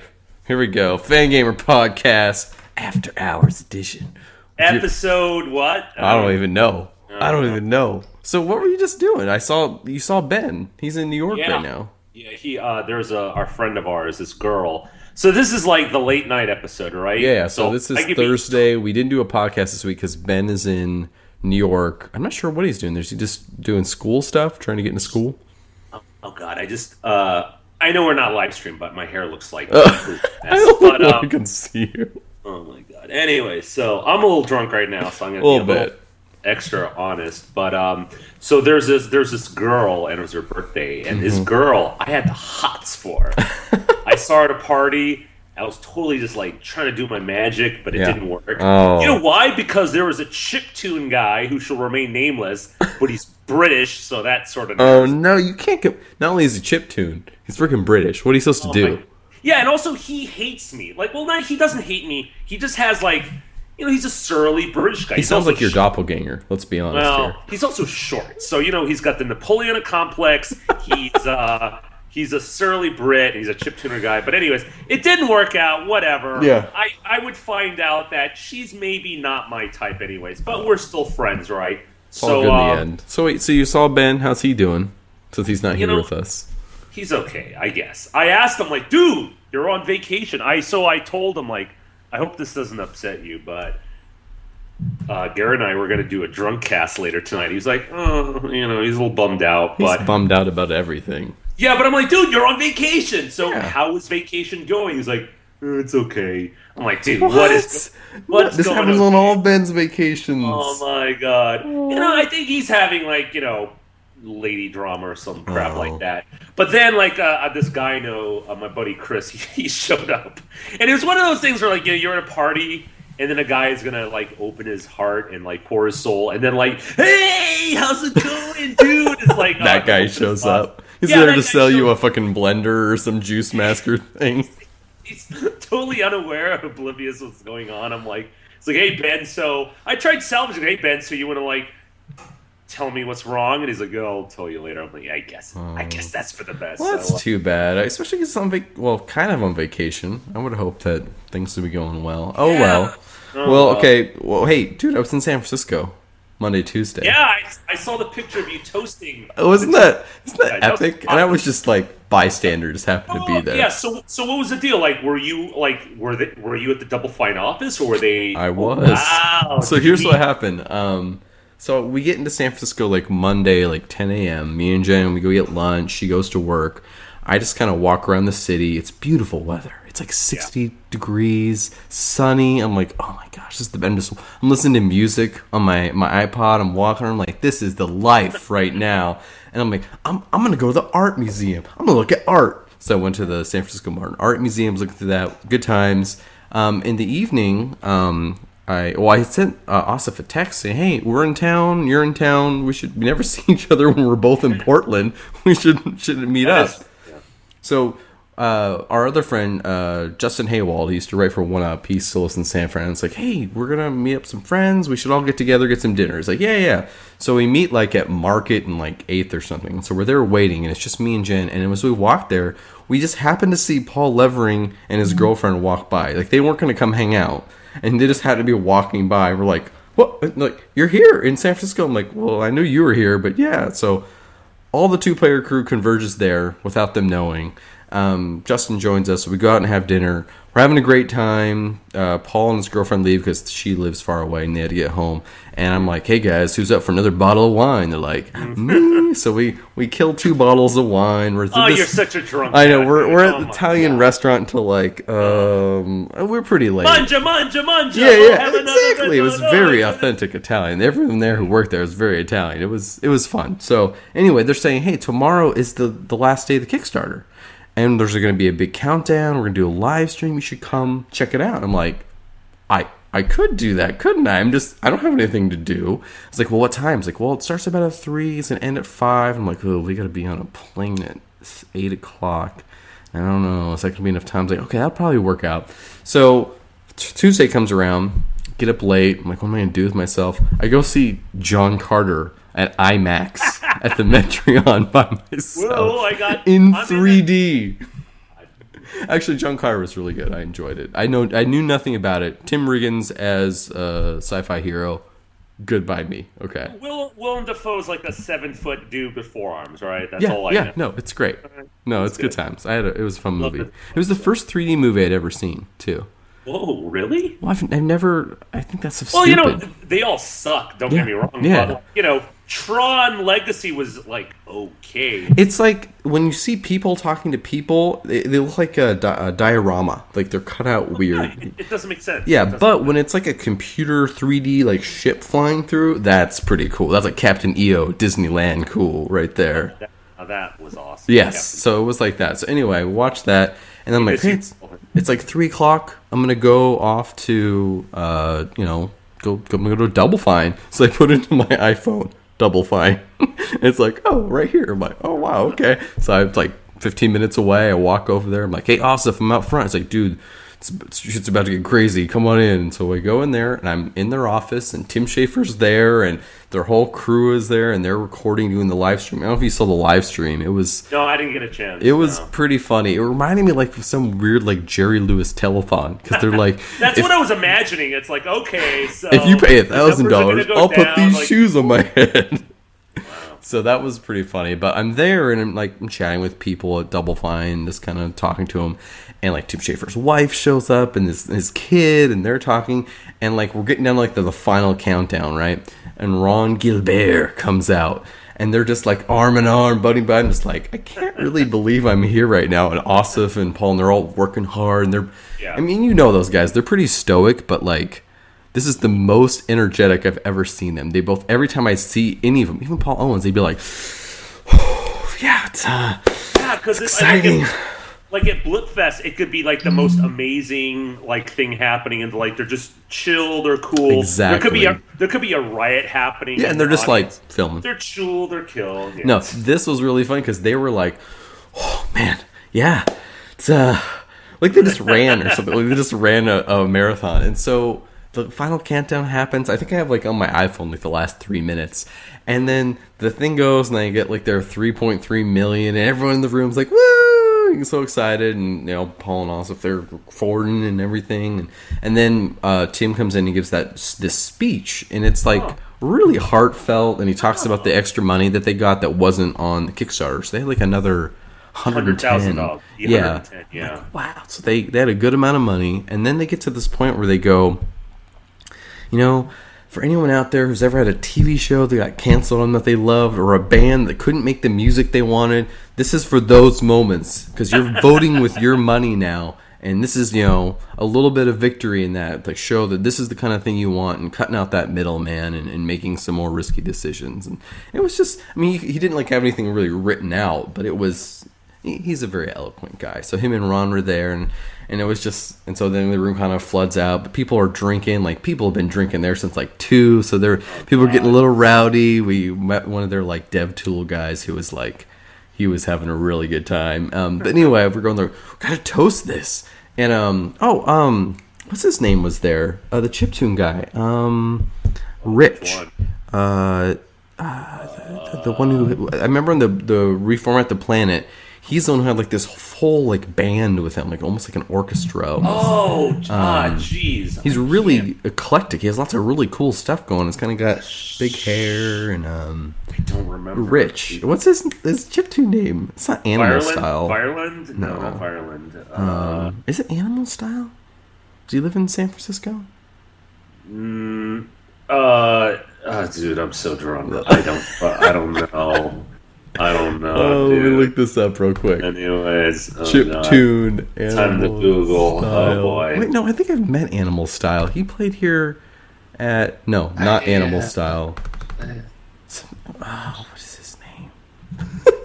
this is this is oh, the Oh, B roll right here. Oh, Jesus. He used to be in. I thought he was in Philadelphia, but he's not. Anyway, Oh, my I met a really cool chip tune dude. I'm like, oh, I recognize you. You're one of the more renowned ones who I don't remember your name.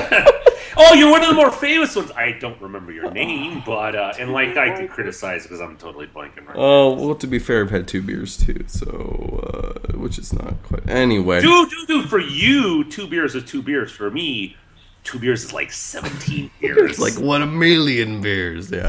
Amazing. Anyway, he's the one who took the picture of us there toasting. Oh yeah, toasting. That was a nice picture. It was awesome. really good, and I was like, "Wow, that's Facebook uh, banner material right there, man." Yeah. So anyway, that was completely unexpected, and then after that, I walked back to uh, the hotel. Me and Jen got on the BART back to the hotel, uh, to, back to the uh, airport, and flew flew away back home. Because I, you know, I was gonna say I've been in your situation where I'm in a foreign city and I don't know what to do, and I do something wacky. But man, seeing that John Carter movie is like, dude, seriously, dude, it's it's like it's like going to Japan and like, so what'd you do? And like, well, you know, I I went, I went to the Olive Garden. I went to the Olive Garden. There's like, oh, I wanted to see if the soup, this, the soup salad breadsticks was was unlimited there too. God, Verify. damn. Okay, but, but know, it was you- at the Metreon. The Metreon's a pretty impressive theater, in my opinion. Like, it, they're, Yeah.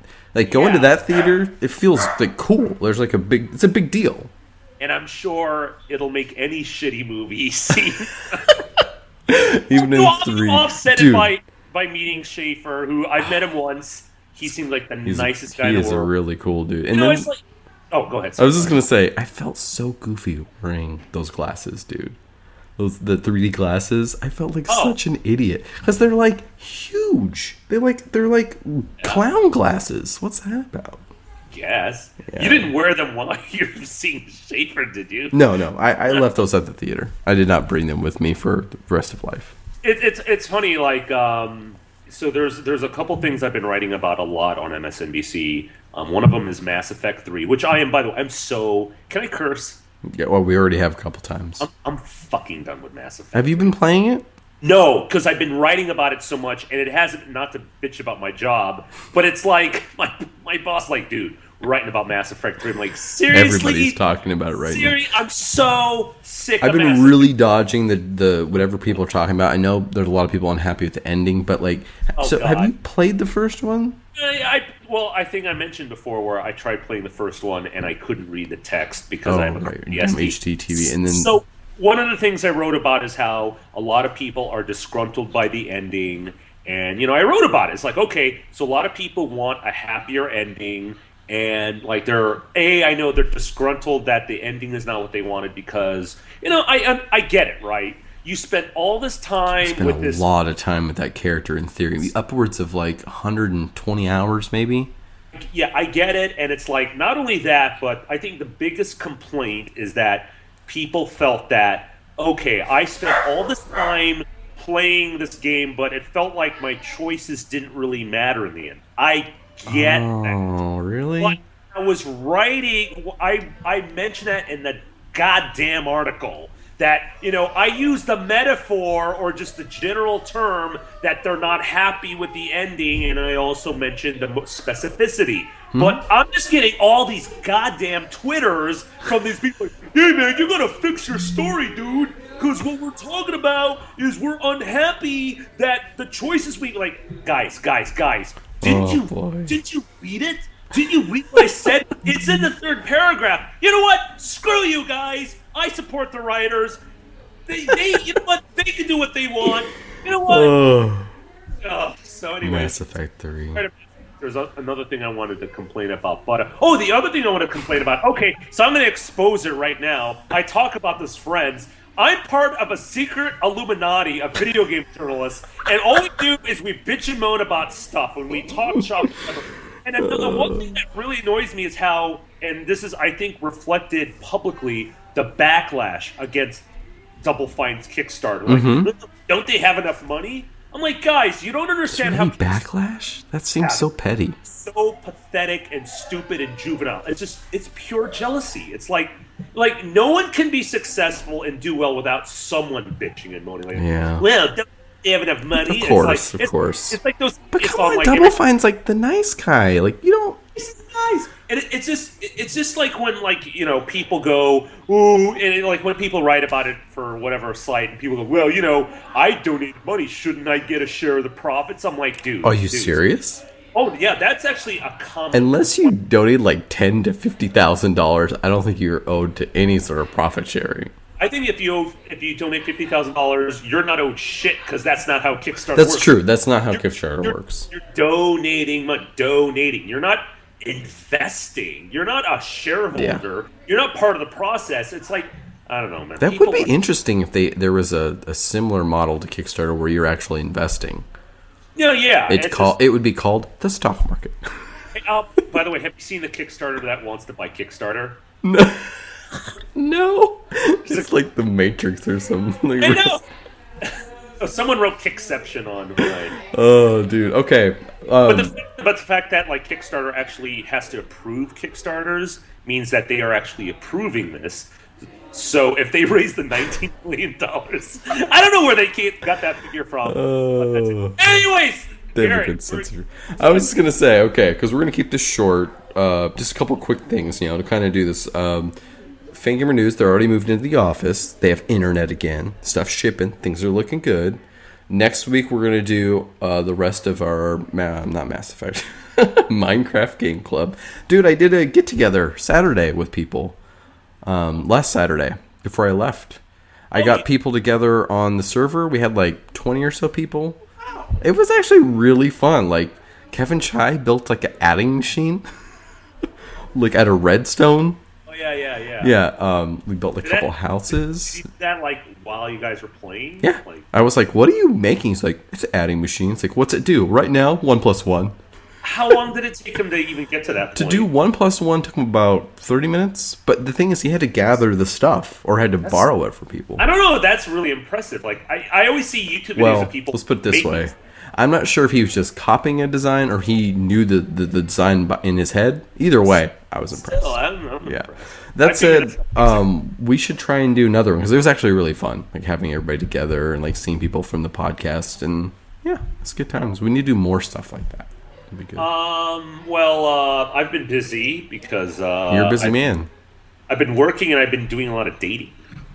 Oh, very nice. Yes, That's an important thing to do. I joined a website and uh, OkCupid is like it's It's done. It's done over. It's like the problem is, is like, and I have like a lot of female friends who are on it, and they tell me it's like, yeah, it, they get so bombarded by annoying jerks that anyone who's sort of decent just sort of gets like bled out, or they just sort of ignore. So uh, there's a site called How About We, and this is how it works. You basically suggest something, and women bid for your attention or your, you know, like, okay, I say, like, I want to go see blah, blah, blah. And then, like, I'll get a message from a woman, like, I'm interested. And I'll get another, ins- another message from, I'm interested. Conversely, women will say, I want to do this. And I'll just, like, oh, I would like to be your accompaniment. And, like, literally, I've been working so hard on so many dumb things. Well, not dumb things, Right. To break it to offset it, like every night for this past week, I've been going out with a different lady. Wow. Yeah, this is- like- man, you should get these guys to sponsor you. Be one of those commercials. Maybe I mean you know maybe I'll uh, because you know I don't want I don't want to ramble, but for a while I wanted to do a book about internet dating because back in the early 2000s when there wasn't any social networks, I did a lot of internet dating. I learned a lot, mm-hmm. and I wanted to. I ultimately wanted to talk about it at a South by Southwest, but it's such a cliquish thing that they'll never let me in. You might have missed your window for that. You know, like the, the book to internet dating. Ye- well, it was more about like personal anecdotes, but then like Oh, you know, more of a narrative sort of thing. more narrative Mm. thing. Yeah, it's like you know more like you know I was such a nervous, nerdy guy, and like via this I was able to. Oh, okay. I could. I. I'd, I'd buy that book. Oh, thank you very much. That's the thing. It's like I got plenty of votes for my uh, South by Southwest panel, but then it got rejected for some stupid reason because of politics or I didn't kiss enough ass. But then, like you know, but then like you know, I got into like a long term relationship for like seven years. Well, two different people collectively seven years, and then afterwards, I'm like, okay, I want to do this dating thing, and it just didn't work out for me. It's like, oh my god, like what is going on? Like it's a different world, but now I'm getting back in the groove of things. Yes. All right. And it, oh, I wasn't telling you. I went to the um that Zelda art show that we had here in Portland. Oh yeah, the one that Corey was. Yeah. So I saw Corey, and as usual, uh, beaming, happy-go-lucky guy. His parents were there. Oh wow, that's nice. Yeah, That's cool. and his girlfriend was there. Super cute. Oh my gosh, it would make sense because he's such like a you know, like cutesy kind of like happy guy. Super Yeah. cute girlfriend. Um, it was packed. Holy crap, there was a lot of people there. Um, and John was there, and we he hung out in Portland for a day, which is fun. Um, it was just a really good event. Um, we ran into some people that we had met at PAX. Um, I think her name was um, Caitlin, who does like a blog called Pwn Love, who's been real friendly to Fangamer and, and post about us. And so we met her and found out that she lives in Portland, which was cool. Um, and then somebody else who I'm not going to remember, so I'm not going to try and remember. So that was fun. And then the next day, we met the guy um, from here in Portland from the Wooden Arcade who does like the little wooden, like the 8 bit wood cart cutouts. So he does like uh, question blocks and all, all kinds of 8 bit sort of art. And John commissioned him to do a couple pieces for him. So we met him, and turns out he lives like down the street from me. we met at a pub, got some drinks, and that was fun. So that, and I've been progressing through um, uh, Persona 3. Oh, nice. Um, I'm, Okay. I'm in like the summer vacation right now, and it's definitely getting harder, like the combat. yeah. But like it's still pretty dull. Like I'm pushing through. I'm kind of like the 85th level of the uh, the the Tartarus. Is how far through is that? Is that like halfway? Eh, you know, I again, my memory's a bit foggy for a bunch of reasons, but I believe it tops off at around 100, 110 or something like Okay, that. Okay, so I'm near the end of the game ish. Maybe the last Um, fourth. I mean, I Like how many want to. school years are there? Is there more than one school year? No, it's just it's just one. just the one. So I missed my chance to, because I mean my charm is not at max. Okay, so there's a not to give any spoilers, Yeah, but yeah. there's a there's a part in the story where you're given a definitive deadline. Have you gotten to that point yet? No, we've been told that there's like a certain amount of full moons that like bosses will occur on, and there's a certain number of them. So is that Okay. going to be the, the end of the game then? there's a there's a point in the story where someone tells you, okay, you have this amount of time left, and it becomes very oh, dramatic. Like, oh my god, unless we do this by X date, then shit's gonna go Oh, down. So- okay. all right. So, real, a, a couple questions because Sure. I just actually downloaded the because I got it for the PSP. I, I got a physical copy, but Mm-hmm. because you know it was so tricky because of uh, you know I had it hacked from Sure, where it was always sure. hard to play it. So I, I downloaded the version for the for the Vita. Um, are you playing as the boy or the girl? I'm playing as the boy because it said that if you haven't played before, you should play as the dude. Okay. So I played as the boy before, so I'm like, you know, of course I like I like girls. Who likes? Yeah. So you play as Yeah. the lady. So I'm playing as a lady, and they're not joking. It is the story is not significantly significantly different, but it is different. So uh, I'm not just know. swapping he for she. Like there's a lot of different story elements. There's like there's like there's differences. There's like okay, wow, this is yeah. It's not like you just swap genders. Like okay, things are behaving differently. Like So are you, you're not just like seeing another side of the story. It is is a different story in a lot of ways. Yeah, it's a combination of both. Where like, okay, I, I'll mention this. The dude, uh, Junpei or whatever his Mm-hmm. Yeah, name is, he lives in the dorm with you, right? Yeah, yeah. not in the not in the girls. Oh wow, pretty significant stuff. That's pretty different, yeah. So it's like okay, where but it's still like the there's one dude still living there. So Yeah. um, tell tell your wife I said hi. Did you? Uh, yes, I will tell them because we our friends just got here, so I was like, okay, we gotta cut this short, so we gotta gotta move on. Oh, I do. shit. They just they just arrived. So, but hey, this is the goal, man. Just hammer this out after know, hours. know, It's good time. So One, I wanna wrap Next- one. Anyways, yes. next week is Minecraft. Well, actually, not even next week. It'll be pretty soon here. We'll probably do this Monday or Tuesday. I think. Once Bang Okay, so um, do you want to do? Do you want to play on Saturday? yeah, we should. You want? to You, have any time on Saturday? Or are you just jam packed on Dayton? I had a date that got canceled um, because we both realized it's St. Patrick's Day and it is an- Ooh, a not bum. a good day to go out. It's not a good day to go out. So Saturday, which is good because that got shifted to Sunday, which is normally Yeah, my work yeah. day. I'll be doing stuff on Saturday, but I'll need a break. Yeah. Uh, I'm gonna I'm gonna go grocery shopping Cool. in Jersey for Japanese food, but uh, I will. All right, so I'll put up. Uh, I'll put this up sometime tomorrow, which is Friday. People will hear it then, and we'll say, okay, Saturday. Last time I did it about ten my time, so it's 10, 11, 12, 1 your time. Does that work?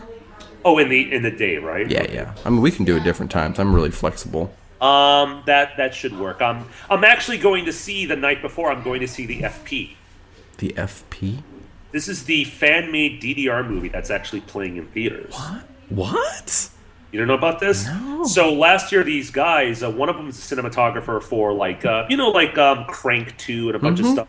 And his brother, he's an aspiring filmmaker, uh, screenwriter. He's also an actor. They made it's like The Warriors, but with Dance Dance Revolution. And they made it. They released a trailer last year. It looked really, really cool. So it's going to major distribution. Like I could It's maybe like- see it by me. It's a limited release. If you go do the FP, um, I think they're playing it in Seattle and Portland. Huh. Um, I it's, know Indie Game the movie's going to do a showing here. I want to go see that.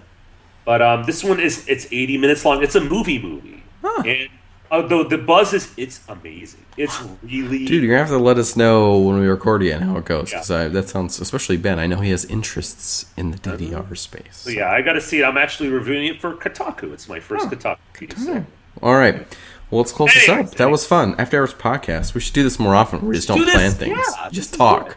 People like it. Well, we'll see. This will be the my most downvoted episode. We'll see. We miss you, Ben. Sorry. Yes, Ben. I hope your vacation is happier. We're gonna end this recording now. Bye, everyone. Bye bye.